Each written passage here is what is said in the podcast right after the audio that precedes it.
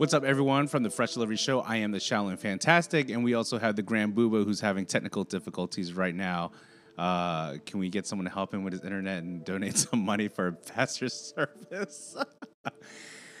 so I am here with Caii. Hi, Caii. Can you hear us? Hi. Is there a delay? How are you? Good, good. She's a singer, songwriter, producer who makes outspoken, defiant autobiography. I, I can't even pronounce that word properly. Autobiographical pop music Yeah. referencing mental health issues, toxic relationships, and her experience as a young woman in the modern world. Her debut EP, Tease, is the first of four EPs that will chronicle the rise and fall of deeply flawed romance. She's hailing from Manchester, England. Caii, welcome to the show. Thank you. Thank you for having me. How are you? Hi, Caii. Hi. So this for the listeners out there. So you know this is actually round two for us, and now we're going with a different approach, and you know so it's it's gonna be a little bit different format. So uh, real quick, tell us about your deeply flawed romance. Oh, um, which one? God, um, there's been a lot, unfortunately. Um, yeah, so that the way that the EP and all the songs that have come after have been written is kind of as if it's about the same person, but it's actually not. There's like quite a few like toxic boys in there, unfortunately. Um, so yeah, there's um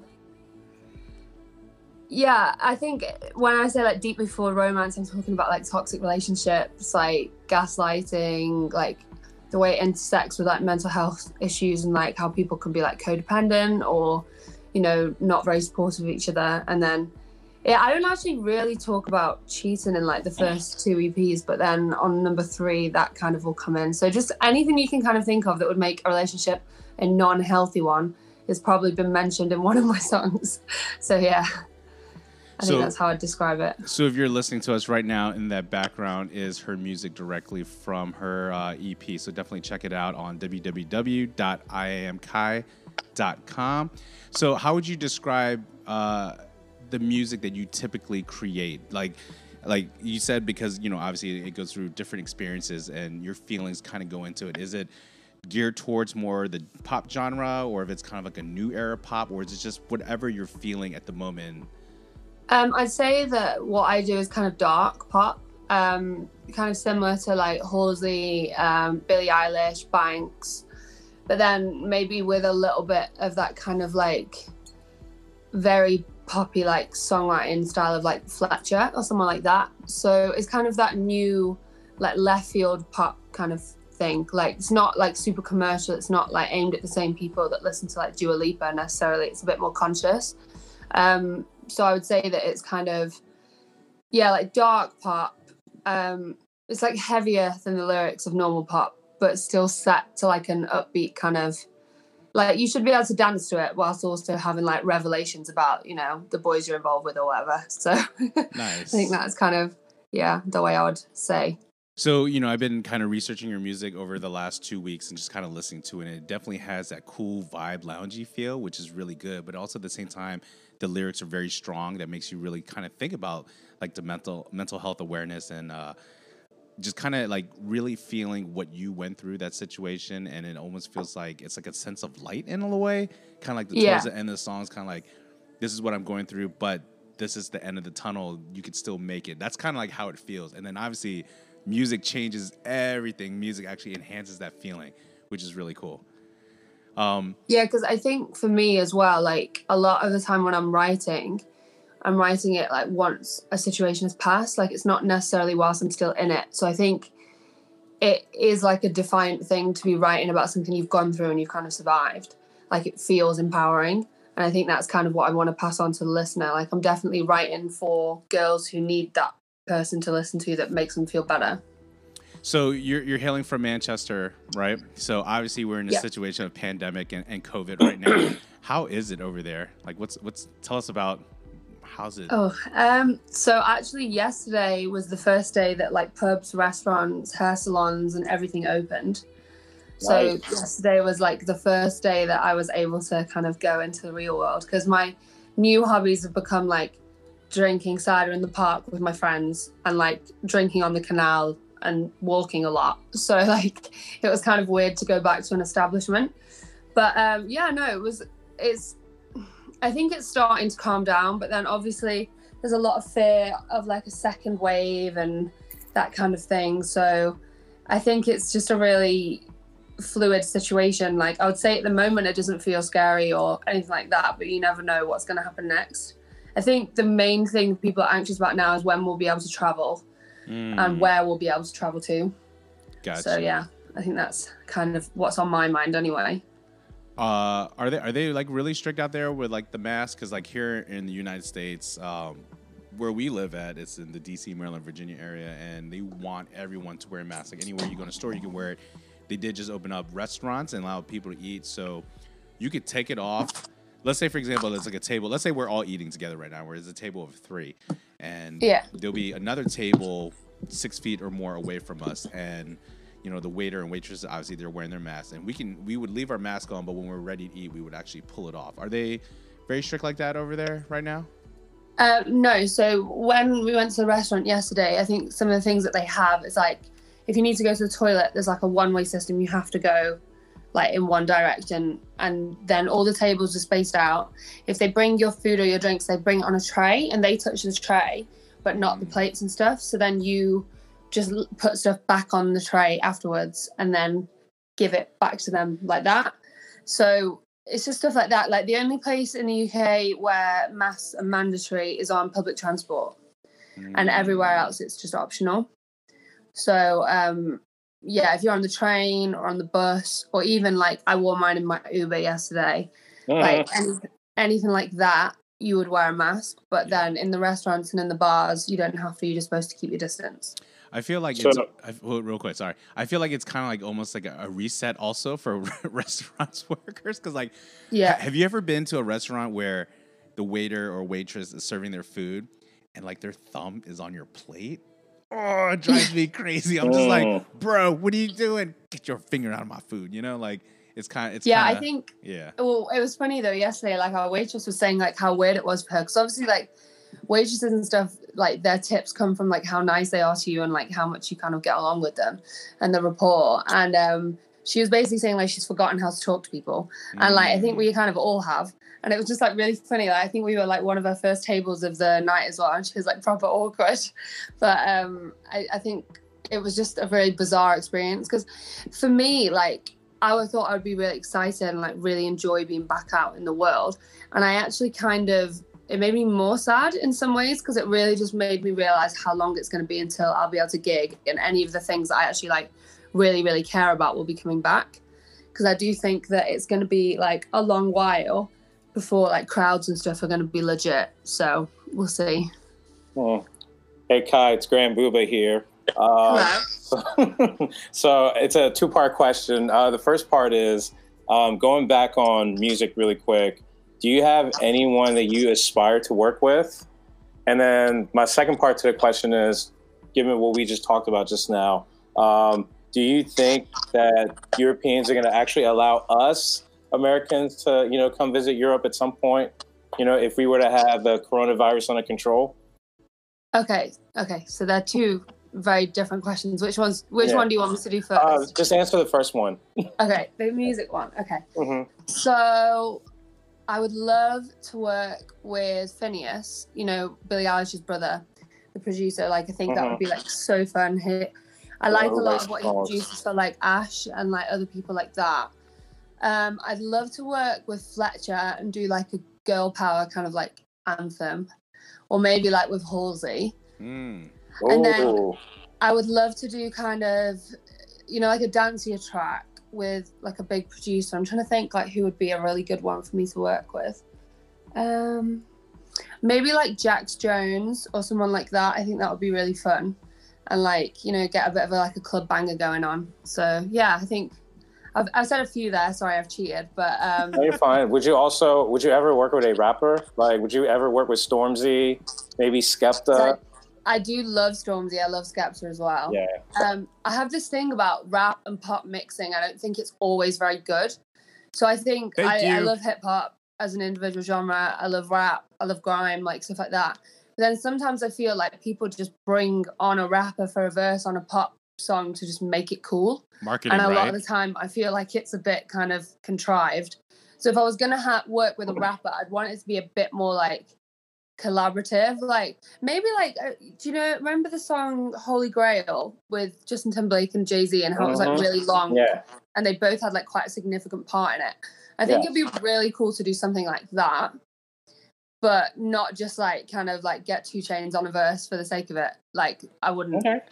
you know Oh. like i would want it to be a bit more um of a collaborative kind of thing rather than someone just kind of giving me some extra like cool po- points i think if you get what i mean because i do think people use rappers just to make them a bit more like trendy if you get what i mean because obviously hip-hop's such a massive genre nowadays Yeah. Also with that, I, I agree with you 100% because you can tell with some of these songs, it's just kind of like, hey, I'm gonna send you this track. Go ahead, rap on it, and then just send it back, and then that's it. The collaborative process, you can tell there's a lot more thought process into the music because it got it has to blend with both styles of of artists, and you know, and I, I agree 100%. And that was like actually like the really good example.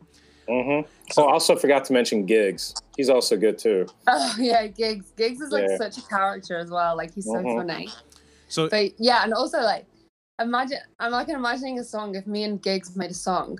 Like because his Mhm. voice, like the tone of his voice is so low, isn't it? Yeah, Like it how is. funny it would sound, like like harmonies or whatever with Giggs. It would actually be cool. Like I would actually enjoy that track if you ever worked with Giggs. Yeah, are you saying, are you quite do you like a lot of English rap then? Like, I do like. I, especially Skepta. Skepta is like one of my favorite rapper rappers. Like yeah, he, he just has like a certain flow that it, I really enjoy. So It was funny because when I was traveling, I played um some English rap to like some Americans that I met, mhm. and it was so I was playing them particularly Stormzy and Skepta because obviously they're like very very big. yeah, and um that like I've he could like couldn't get into the grime ones. Like the ones that were more kind of like so you know Big for Your Boots by Stormzy? Hmm I played him that and he just couldn't get his head around that. Like he was like this would not be big in America. Like this is so fast. And then I played him like Vossi Bop and he was way more into like Vossi Bop because it was like more kind of chilled like the BPM's Yeah. a lot slower like mm, but um it is funny considering how different like grime is to like american hip-hop like it is and obviously like american hip-hop there's a lot of like subgenres as well but grime is like such a fast fast genre it's like very aggressive very like intense that i think I, I actually love it but i can see why people maybe wouldn't get it if they hadn't kind of like grown up dancing to that sort of stuff yeah. gotcha. So speaking of venues and and performing, where? oh where sorry i haven't i haven't actually answered the second question Yeah. Oh, okay, yeah. So the second question has to do with uh, the EU. I just recently found out that the EU may not allow us to, you know, come visit Europe. So I Yeah. just want to hear your thoughts on that. so obviously um like you know about brexit and that we're not Mhm. technically in the eu but we kind of get some like advantages still. So we're technically not part of the eu but we're claimed as a safe country by the eu just because of our proximity. Um i kind of i kind of don't agree with this whole like shutting borders because of corona thing like personally myself. Like i'm supposed to be going to portugal um in like three weeks and the uk have said that portugal's not on the safe list even though we have more coronavirus than they do hmm so which is you know like any intelligent individual can see that that's a bit ridiculous but our, our government can't apparently. So things like that like really irk me and i i'm very much like a bit of like a libertarian in like the sense that i don't really like people's freedom of movement to be quashed and like stuff like that. So i I- I get why people, I get why the policies are coming into place, but I'm not sure I necessarily like, agree with them on like a fundamental like moral like stance. If you get what I mean, I Mhm. don't know what Europe will do. To be honest, I think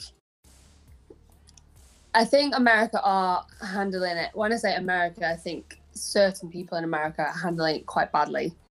But then I also can understand both sides of it. Like I do understand that the economy is incredibly important and you can't just lock down forever. But I do think, like, I, do, I just think Donald Trump's attitude is very bizarre sometimes. Like when he's people to like inject bleach, and me and my brother were just like, what? but then at the same time, we were like, if anyone is like stupid enough to believe that, then like surely that's like a little bit on you. Like it's it's just really difficult, isn't it? With something, it's a worldwide pandemic, but it's not really going to kill young people. So then, how do you get young people to stay indoors? And like, I I think yes, the borders will be open to Americans, but not until everything calms down. I think as well with there's a lot of you know protests and stuff, and I think that probably makes European like governments uneasy in terms of like obviously big crowds are bad for transmission and stuff. So I don't obviously I I'm not a politician myself, so I can't get inside their heads. But I would think that like come like September, surely everyone will be able to travel a bit more. Like fingers crossed anyway. Like I'm big fingers crossed right here because I'm a big traveler. So I'm hoping that yes, Americans will be able to come over and we'll be able to go there and come back without quarantining and stuff. Nice. If that answers your question. Yeah, it does. Thank you. to kind of piggyback on that, uh, where have you performed? Have you performed in the United States? So not like properly. So I went to well, I didn't go because it got cancelled. I was supposed to go to South by Southwest this year. I still Mm. went to Austin because my one of my best friends who's in America is there. And last year I went to visit him in Houston and he's moved to Austin and I was already going to South by Southwest. So it was perfect. I just went. And then obviously it got cancelled and he was like, still come anyway, we'll have a good time. There's still going to be events on. And slowly but surely, as it got closer and as I was like there, they got cancelled and cancelled. But we still did manage to have a good time. And I managed to sing with like his friend's band in a um, a bar there as uh, like an unofficial South by thing. But I haven't actually properly performed in the US, which I would love to do.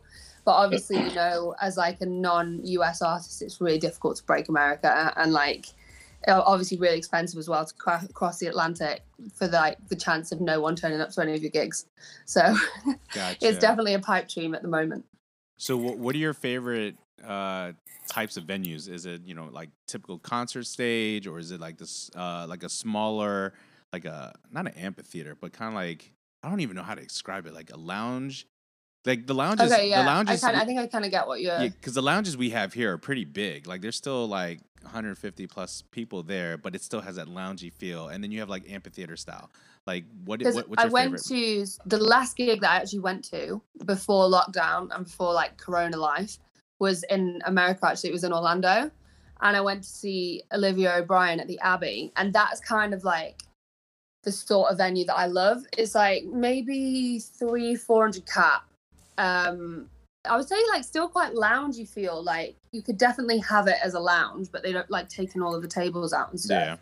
and um it was just like loads of girls going fucking mental for her music and that's what i kind of like when Yeah. it, you've like sold out a small venue and everyone is so into it but you can still see like individual faces if you want to and Yeah. like i'm saying this as someone who's never performed in an arena and it's probably a fucking rush like don't get me wrong but um yeah i think i, I like as someone in the crowd i actually like to go to smaller gigs so i think as a performer i also kind of like that just because it's my preference as an audience member Gotcha. Have you um have you ever like I'm assuming you do music videos and stuff like that. Have you ever done like have you ever seen on MTV? This is like such a cool concept and I feel like a lot of people don't really push on that. So MTV used to have this thing called like unplugged or um the this is funny actually yeah, so yeah, that, the okay. m the, most memorable one I've seen There's Um, Nirvana. no. Okay, so I was watching a documentary about Kurt Cobain yesterday, and they were talking about their MTV Unplugged. Yeah. So as soon as you mentioned MTV, I was like, he's going to talk about Unplugged. It's just like one of those things, you know, when you've just been, it's like been brought back onto your consciousness, and then someone mentions it, and it's like, oh my god, we're all on the same wavelength. yeah. Um, yeah, I would love to do something like that. I have done smaller things like that for. I've done reload sessions, and I've done a couple like live sessions that my friend, who's a videographer, filmed for us, and we recorded in a studio. So I do actually really like doing stuff like that. I've actually got like a Corona chic one coming. Oh yeah. like, nice. And by that I mean like you know like a social distancing one with me, my drummer, and my guitarist. nice. Mhm. Um, so we're doing we've done like an acoustic version of Back It Up, which is like completely different to the original. Mm, Um, so that will be coming in the next couple of weeks, actually.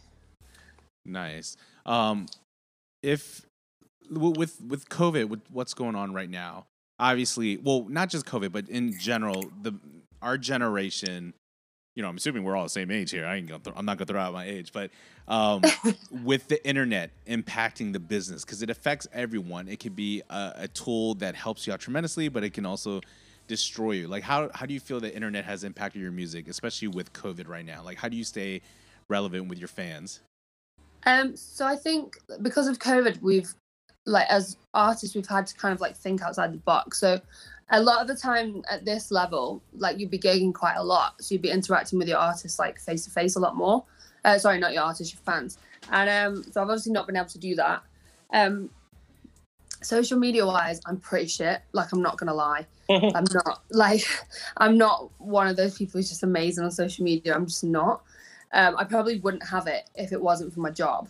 Yeah. And that's not to say that I hate it. Like I do enjoy interacting with people on Instagram, but I only really use it for my music. I don't really use it as a user. hmm Um, so Insta is my main platform, and on Insta I've been doing like some interview sessions with other like DIY female musicians, and then also I had my drummer on there last week just because I'd run out of women for a while, and I thought it'd be like good to talk about like tour stories and stuff. Yeah. Um, so that's kind of one thing that I've been doing that's like different, and I have actually really enjoyed it. It's really nice to you know go live and have people like commenting and asking questions, and Yeah. you know just kind of getting involved. Um, I think because I'm an electronic producer anyway, a lot of what I do is on the computer, and like then obviously I upload to a DSP. So the actual like music creation hasn't changed that much. Like I'm still getting guitar stems sent to me from my guitarist or like drum stems. I think the main change is how I sell my merch and like having to set up my online store and like plug it online. And I feel like I don't know, I'm not a big marketing like girl. Yeah. I'm marketer's dream, like I'm very susceptible to it, but I'm rubbish at doing it myself. Yeah. So it's kind of weird to have to, you know, be like, oh, buy my t-shirts, buy my t-shirts. And but it has been really good. Like I have sold like quite a lot of merch and that's been quite nice. So I do think if if I was a musician in any other era without the internet and the pandemic happened, like it would be more disastrous for my career. But I do think COVID has had has made me focus on a lot of the parts of my career that I don't necessarily enjoy. So like the the marketing, like the social media promotion, the looking at like the stats and like trying to like talk to blogs and stuff like that. Where there's obviously inevitably like a lot of rejection. And um not as much of the bits that I actually do enjoy, which is like playing with other musicians, like getting up on stage, talking to my fans, like yeah. traveling the country. So the internet's definitely helped me, but it hasn't brought any more of the joy into it, if you get what I'm kind of No, saying yeah. in my rambly way. So it's so it sounds like you like performing more than being in the studio, which, like you said, Which you, is- you connect with it's weird because I used to be the opposite, and then now, like, I way prefer performing. Like, I get myself stressed out in the studio. Uh, what's your favorite song to perform? Whether if it's your song or it's a cover, like I, I Okay. so my favorite song of mine is called "Creeping." Like that's my favorite one to perform. There's like a really big note at the end, and when I hit it, I always like feel like Superwoman. It's great. Um, and then uh, cover wise, I love to sing House of the Rising Sun. I love to sing Wicked Game. And yeah, okay, yeah, I'll say those two. I, I also like to sing Proud Mary as well when I've got a full band. That's really fun. That's what I actually sang when I was in Austin, and that was really fun. Gotcha. Do you ever get nervous when you get on stage? So I used to. I used to get incredibly nervous. Um, but I don't really anymore. I more get nervous like before the gig that no one's gonna buy tickets and no one's gonna turn up. Mhm. Um, but once I'm on stage, it's it's okay. Uh, I think I'm. I don't know. I'm worried that I might get nervous though first gig back, just because like I haven't done it in so long. Yeah, I mean, but then again, that's also uh, excusable because given the circumstances we're under. So yeah. Yeah. You'd hope that people would go easy on me, not like throw like cups of piss on me Well, or something. But I like, mean- never. I mean, if anything, people will be happy to be outside of the house. Like that'll be like the perfect excuse to you know go see you. Like, hey, I finally get to go to a venue and enjoy something. So- Yeah. One would hope that like Because it's a joke with musicians is that your friends always have an excuse not to come to your gigs. So one would hope that these friends would no longer have an excuse not to come to my gig. Right. So, So, so when I'm sorry, go ahead, go Shaolin. ahead. Go ahead. No, I was gonna say since you're talking about your friends and and your musicians, do you have a formal background in musical instruments and playing, or is it one of those things Um, that you kind of like self-taught and evolved into? So it's kind of a bit of both. Like I initially learned piano um, when I was probably started when I was about five. My first teacher taught me all wrong. So then when I went to my second teacher, he taught me to play piano with like flat fingers like this, which is just ridiculous. So when I went to my second teacher, she was just like, "Good God, what has happened?" So then I had this second teacher who kind of corrected everything. And I had her for a few years, and then my third teacher was like very like austere, like very like strict, and I just I never practiced, and I was always in trouble. So then I ended up like giving it up, and I played sax as well, and I had saxophone lessons. But again, I never practiced. I was terrible, and I would come in and try and blag it every session, but it was like really obvious that I hadn't practiced. And then I kind of gave up both, but then I started singing lessons, and with singing lessons. I say they were lessons, and she did teach me a lot of really good technique. But like most people would like go through the grades, whereas I'd come in with like a Beyonce song and be like, "I want to sing this today," and she'd be like, "Okay," and so I would sing it, and she would just like tweak certain bits. And then when it came, as I got more and more into the singing side of it, then I like basically taught myself to play piano from like chords. So I know like literally all the chords, like off the top of my head. It's really easy for me to just like play a chord, and I'll just like make up an accompaniment. Like so, I'm kind of like half self-taught in that because I basically taught myself a whole new way of playing piano. Like I can read music, but it'll take me a lot longer now than like just reading chord symbols and just knowing what like notes are in a scale and stuff. Gotcha, gotcha. Go ahead, Grand Booba. My bad. No. No worries. No, I was just gonna ask. Um, so when are you planning on getting back? You know, on the uh, concert scene. You know, just Well, that's a COVID situation. That's a question yeah. the COVID. I mean, so- well, I hopefully mean, when COVID can ask dies Boris down. Johnson if you like. we can all ring Boris Johnson right now and be like, "All right, mate, when are you going to open venues or Yeah. give us any sort of arts funding at all?"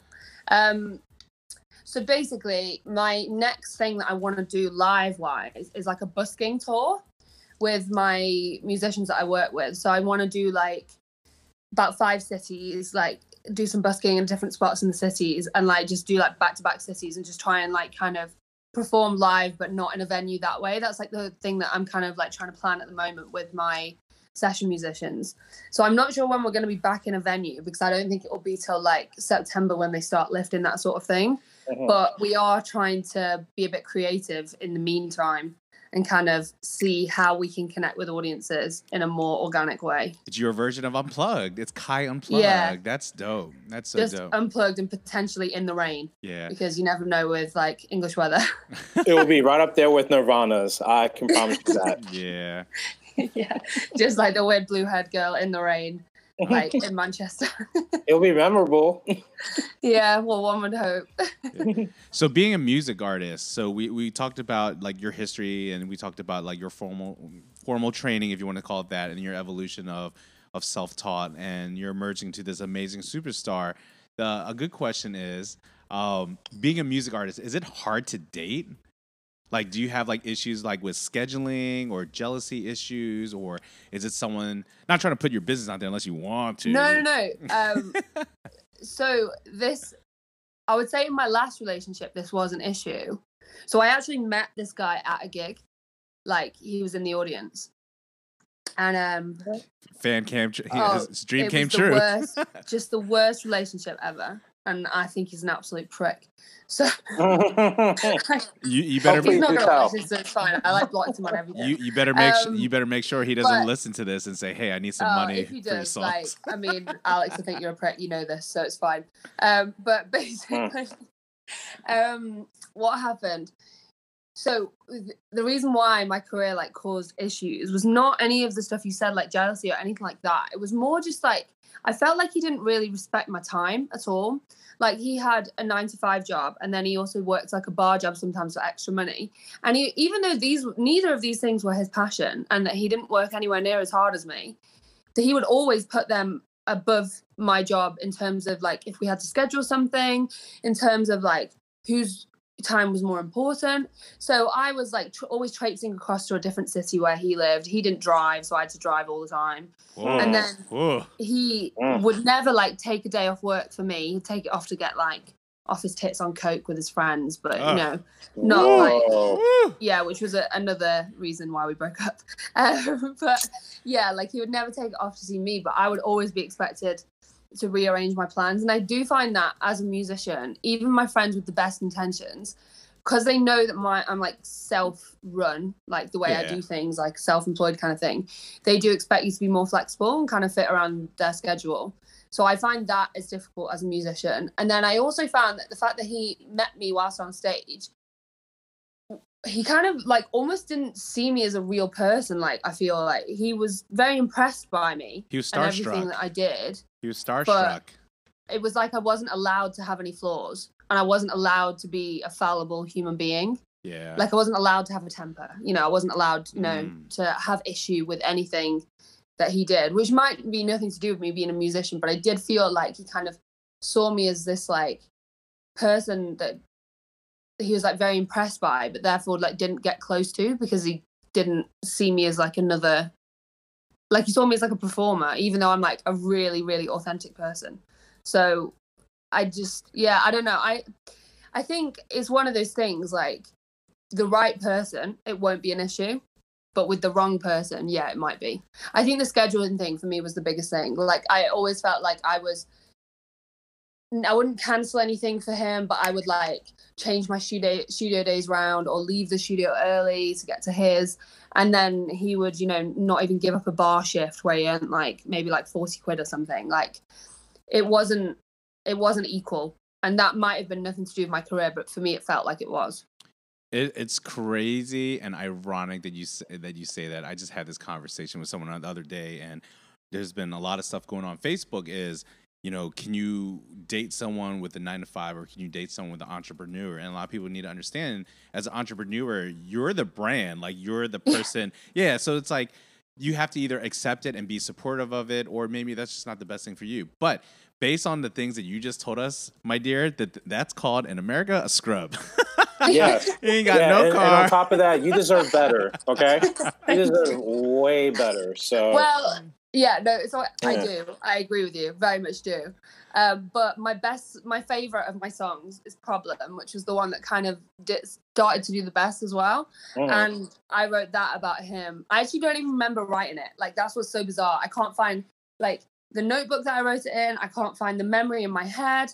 I was just been so angry that I wrote it and then just like blocked it out. Yeah. But that's like my favorite of all my tracks, and I wrote that about him. So I'm not gonna say thank you to him because he's a dick. But at the same time, like if I hadn't gone through all that crap, then I wouldn't have written that song and a few other ones that I've got coming up that I'm excited about. So you just kind of got to put, you know, like a silver lining on it, I guess. Yeah, they, I mean, a lot of a lot of people say uh, it's not about exactly what they did; it's about how they made you feel. And for the Yeah. listeners out there, "Problem" is actually the instrumental that's playing in the background right now. I don't think Oh, you, I don't think I don't think you guys can hear it right now, but I can hear it in No, our background. So it's play, it's playing in our background. I also like Fuel.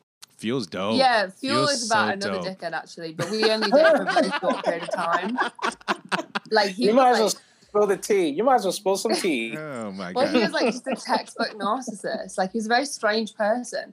He'd slept with like Hmm. 220 girls, but he didn't like girls who'd slept with very many Hmm. people. And I was like, mm, okay, not sure. Like you can In have America, that outlet. In America, that's called an F boy. So Yeah, yeah, no, he was a fuck boy, yeah. yeah. And um, Wow. he, um, yeah, like he was just.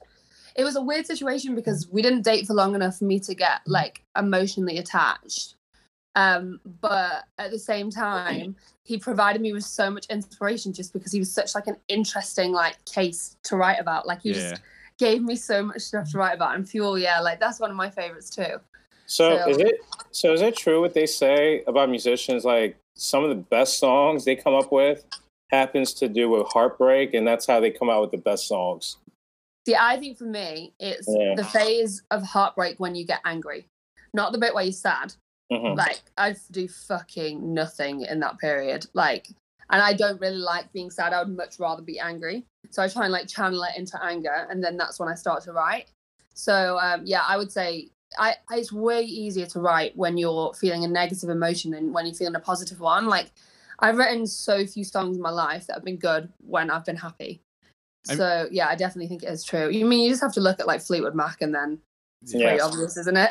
Yeah, it is. It like is. like it's like speaking of sad, one song that is so sad, but it's kind of like one of the. I mean, it's very like early 2000s. Like a, I wouldn't even say it's pop. It's R and B. That's like everyone knows is Usher's song "You Got It Bad" or, Mhm. Yeah. or "Let It Burn." Obviously, that was about a relationship, and and it's like one of the greatest selling R and B songs of all time. And you know, even like Eminem's uh, second album, uh, not the Slim Shady, what's it called? Marshall Mathers. Marshall Mathers. You know, that was a lot of pain and a lot of hate. So you know, I definitely. I love fe- that album. Yeah, so but- good. But you know what? It's one It- of his it- best albums. It's so ironic. Also, is that I feel when you listen to artists when they're first coming on the scene, their energy, the everything that they've experienced, it's all into it, you know. And a lot of it has to do with anger because it has to do with situations that you know in your environment, your home, your business, and and stuff like that. So I mean, definitely that makes that, that impacts I your music, you know. like in terms of heartbreak, all you have to do is look at Adele's 21 album, which is Mhm. like one of the highest selling albums of all time now. Classic. And like literally she spoke like I actually am not like I respect her talent, but it's just not my sort of music that I would listen to because I don't really like to like sit there and cry and listen to music. like I'm more of like I'll get in the gym and punch something kind of gal. But um, there's a lot of girls who really, really identified with that album. There's a lot of guys as well who just like aren't as honest about it. But like, yeah, she kind of spoke to a whole generation about heartbreak, didn't she? So I think it is something that when she when you tap into it, like it's universal, isn't it? Uh, Everyone's had their heart broken at some point, so people can like identify it with. And it doesn't. I feel like sometimes when you're writing a happy song, it sounds like bragging or something. Whereas when you're writing about something sad, people are like, "Oh yeah, no, I get it, I get Yeah. it." So I think that's kind of why we like to write about sad things as well, because you can never be seen as being like, I don't know, like arrogant or a dick or whatever if you're like crying. So Yes. I think that's it. Mhm. Speaking of Adele, she's been in our news a lot lately with what's going on with her. Um, obviously, you know, she's Dealing with a divorce. with her divorce, and obviously, you know, a lot of people are talking right now like there's like a big chunk of money that's being involved, and obviously they're not going to disclose it. And so, for the fans out there, you know what that means? When this is over, we're gonna have a bomb ass album coming out. From Well, that's like eh, you know, if you see like one of your favorite musicians go through something in the public eye, you're, you're just like waiting for the songs to drop, and you're gonna be like, "Who's this about?" Or like, It's "Oh my true. god!" It's like you know, with the whole like, I'm not like really big into Justin Bieber's music or Selena Gomez. Like, I, there's a few songs that I like, but I wouldn't say I'm like like super fans or anything. But I found their whole dynamic when you could tell they were just writing about each other really interesting. Yeah. Like you'd be like, "Oh, what's she gonna say back?" Yeah, yeah, that's very true. So with going back to kind of COVID, and I don't want to keep bringing that up so much, but it's something that's realistic because we want to make sure the fans know where to find you and all that kind of stuff. But being very transparent, what would you be doing right now if it wasn't for your music career? um in terms of like just if i didn't do music Yeah, like, like in terms of being in lockdown or like with my life Uh, let's go with life, career path. Um so my parents plan was always for me to be a doctor um and i was that's what i was supposed to study at university and i changed my mind at the last minute and did chemistry so Mm. but i actually would like if i was going to pick the reason why i picked chemistry is because it's only three years long in the uk and um medicine is six Mm, so Mm. I knew that I wanted to get my degree and then go into music. So if I hadn't had the music dream, maybe I would have just carried on doing medicine, I think. Gotcha. Okay. We do Because need more chemists. Yeah, we. Do. Yeah, true. but I, I think if I was in chemistry, I would probably end up maybe in like cosmetics just because it's, you know, like the girly, like glamorous side. I feel like that's, I'd like to work in cosmetics, but like ones that don't test on animals, maybe if I was going to carry on in chem. Or I would go like down the environmental route. But even though the environment's really interesting in like you know in the whole big idea thing in terms of the like minutia and stuff it was really boring at uni and i kind of changed my mind on that like like different methods of sampling like the co2 in the air and stuff it was really dull like so i'm not sure if i'd actually do that in real life Gotcha, gotcha. Uh, Um, do you like so on your team like when you when you're going like on tours or you know when you're just preparing for a shoot? Do you do your own makeup or do you have your own team? So I've had makeup on shoots like done for me before by some like amazing makeup artists, but if I'm going on stage, it's like that's definitely like a Sally job. And sometimes it's a job that I've not left myself like much time for. So I, there has been times where I've gone down to like sound check with like one bun in and like the other side like hanging down and then like one half of my face done. wow. and then had to like rush back upstairs and do the rest after sound check. Um, so yeah, no, that's something that I do for myself. Nice. Uh, Um, do, go ahead, Grand Booba. I'm sorry. Um, do you have any interesting hobbies besides writing music and singing your butt off? Um, okay, I'll let you judge if they're interesting. Um, so I paint. Um, I started painting hmm last year, like not the major gone, but the one before. Um, like I wasn't in a really like great place mental health wise, and my parents um suggested that I went. So I went with my grandma to this painting class to keep her company, and um, she kept like leaving me there. It was quite annoying. Um, like just refusing to come that week and be like, oh, I feel a bit tired. So I was just there with all these other old people. But um, it was actually really good, and I found that I'm actually quite good at it. So um, I do painting. Uh-huh. Um, I play golf, which is a bit weird, but I do. Maybe okay. because I live on a golf course Like, do you and co- my whole family plays. do you compete? Uh, I play tennis. Do you compete, or do you just play for fun? Uh, I wouldn't say I ever play for fun. Um, I do compete. Oh, okay. Um, I, might have to I when I say I don't ever play fun, it's just because I don't really enjoy it. Like I'm quite good at it. Um, not always. Like anyone who plays golf will know that you have like terrible rounds, and then you'll have a good round, and then like another six terrible ones. Uh, but I have won like a few like competitions at the club and stuff. Not like serious competitions, just like ones at the club. Um, but I wouldn't say I'd do it like with my friends because it's like at my golf club, the next youngest female member is two months younger than my mum, and then my mum is the next one after that. So there's like me, and then like a 28 year gap to the next like youngest member. So it's not like I play with like a group of gals or whatever. Like this, it's just me. Um, yeah, I'd say uh, I like to go out a lot to watch like live music and stuff, and I travel like a hell of a lot. That's like my main hobby. I spend like all my money on traveling. Um, but yeah, I'd say they're like my main hobbies. Mm. Okay. Uh, so, seeing as you're from Manchester, Yeah. uh, I would assume you are a Man U fan. Is that correct? I am a Manchester United fan. Go Yes. Chelsea. Oh no. Go Blues. Uh, no, no, no. At least you didn't say Liverpool, but like no, I hate. I hate Deadpool. I hate Deadpool. I don't like Man Shitty. I don't like uh, Watford. I don't like Leicester Watford, that's City. a weird one. Yeah, Watford. Yeah, I don't like any of those teams. So I, feel, I feel like a lot of people don't like Liverpool. Is that like a very common Yeah, no thing? one likes Liverpool apart from because Liverpool. Liverpool is like they're basically so Manu and Liverpool to me are like the LA Lakers and LA Clippers of the English Premier League. Ah, okay. Yeah. Yeah, because they always good stack re- their teams up. Good reference. Good reference. I understand. Yeah.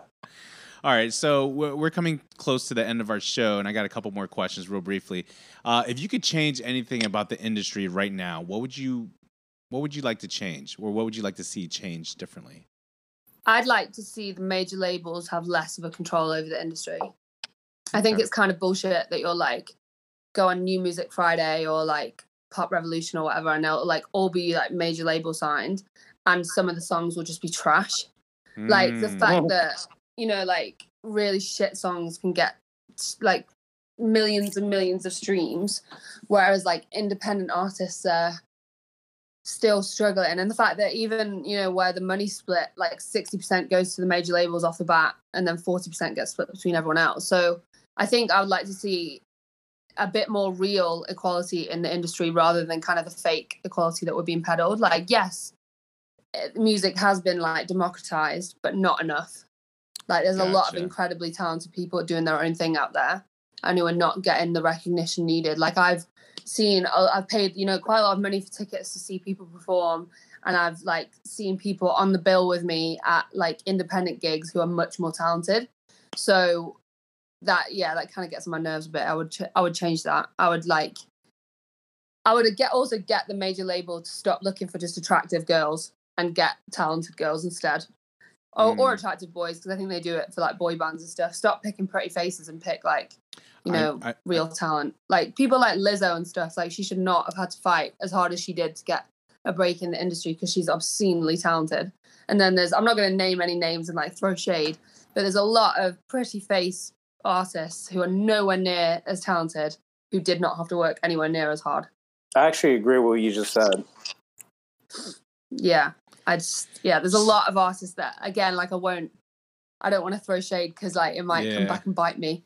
Um, but So what? there are a few people that I just cannot get my head around why people think they're talented. They're just not. They're like, I'm not saying they have no talent at all, but comparatively to what you see out there on like the independent circuit, and then some of the people who are really changing the industry, like Lizzo, or even like Billie Eilish, like she's doing, like the fact that she refuses to show her body and like stuff like that. I think that's that people who are making the music about more than just the music are the ones that I think are really important not the ones who are, you know, you listen to their album and you know nothing about them by the end of it. I feel like you should be able to listen to someone's album and feel like you know them a bit more. And I think there's a lot of people who, yeah, are very attractive and they look good up on stage. And sometimes they even sound good, but not always.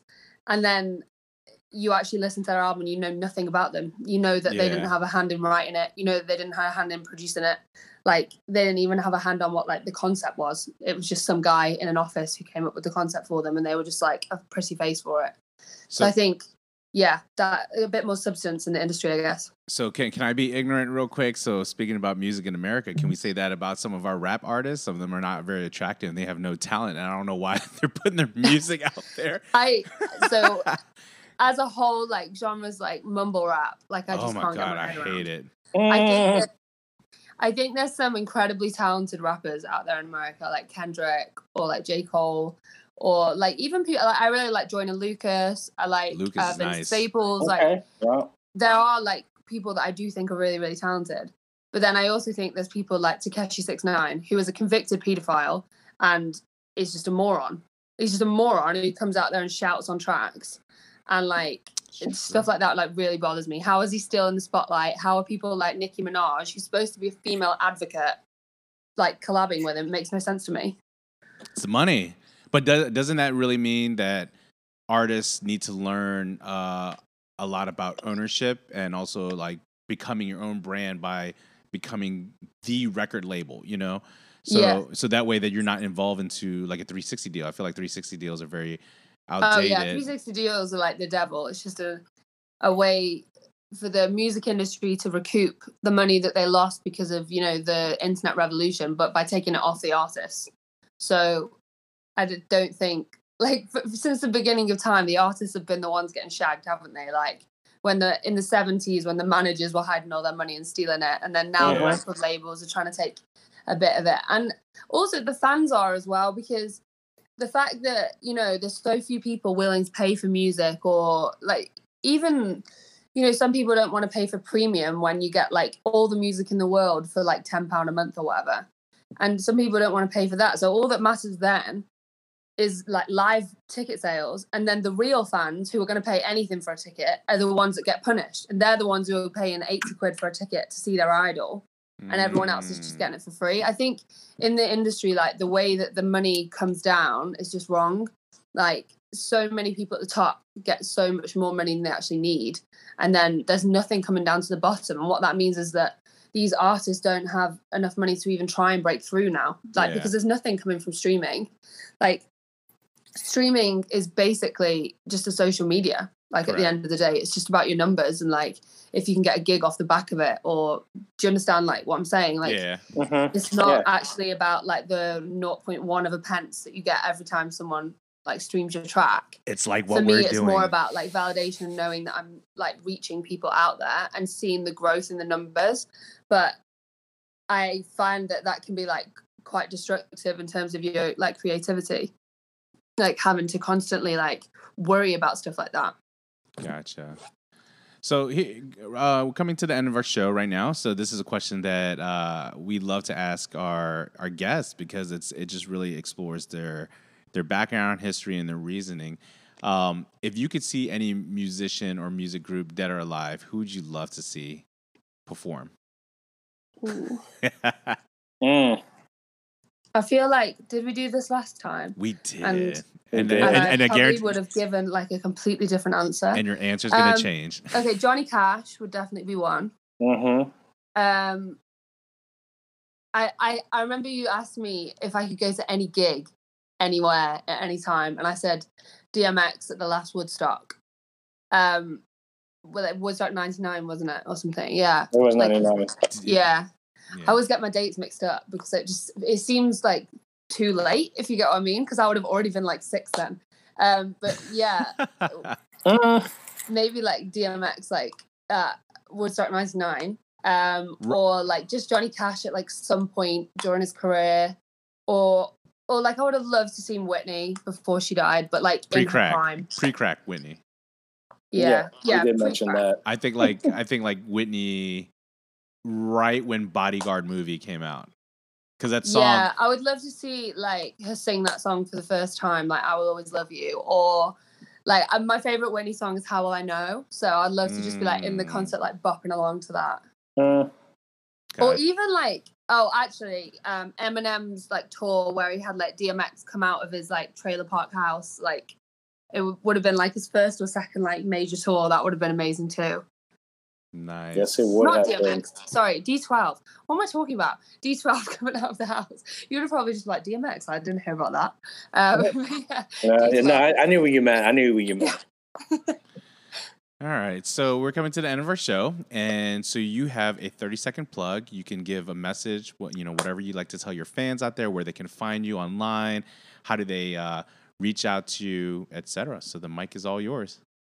Um, so you can find me online on all like the DSPs, so like Spotify, iTunes, Google Play, like Apple Music, like all of them. I'm all on there.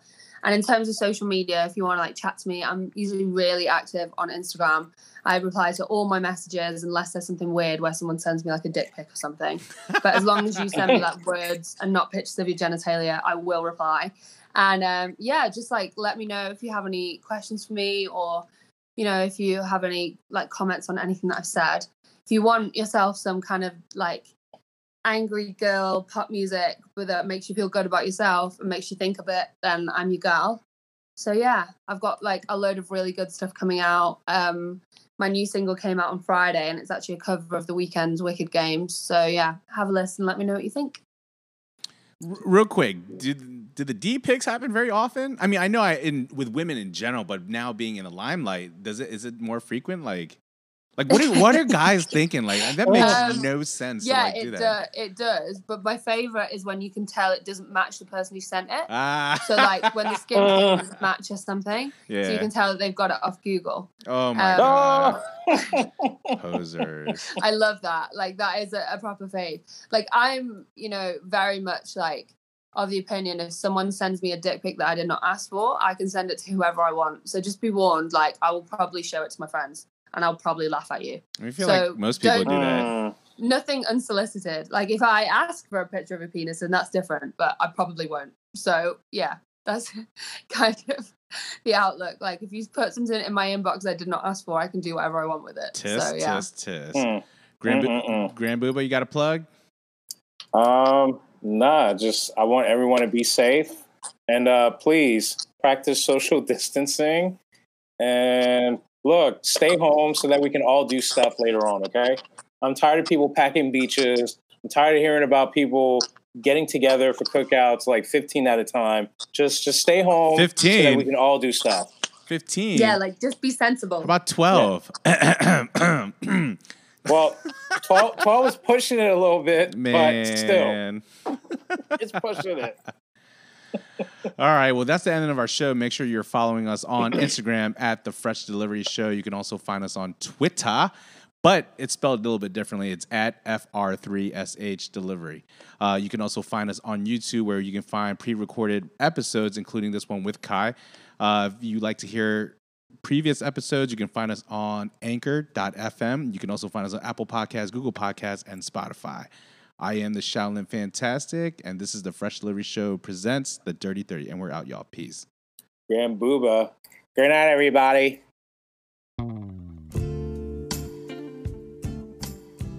Hey, what's going on, everybody? Thanks for checking us out on the Fresh Delivery Show. You can listen to us on other episodes on Apple Podcasts, Google Podcasts, and now Spotify, whichever one you like. Make sure you like one of them or all of them. Make sure you follow us on the gram at The Fresh Delivery and on Facebook, The Fresh Delivery Show. And if there's something you like, hit that heart or like. Maybe you get it once, twice, anything that's nice. Yeah.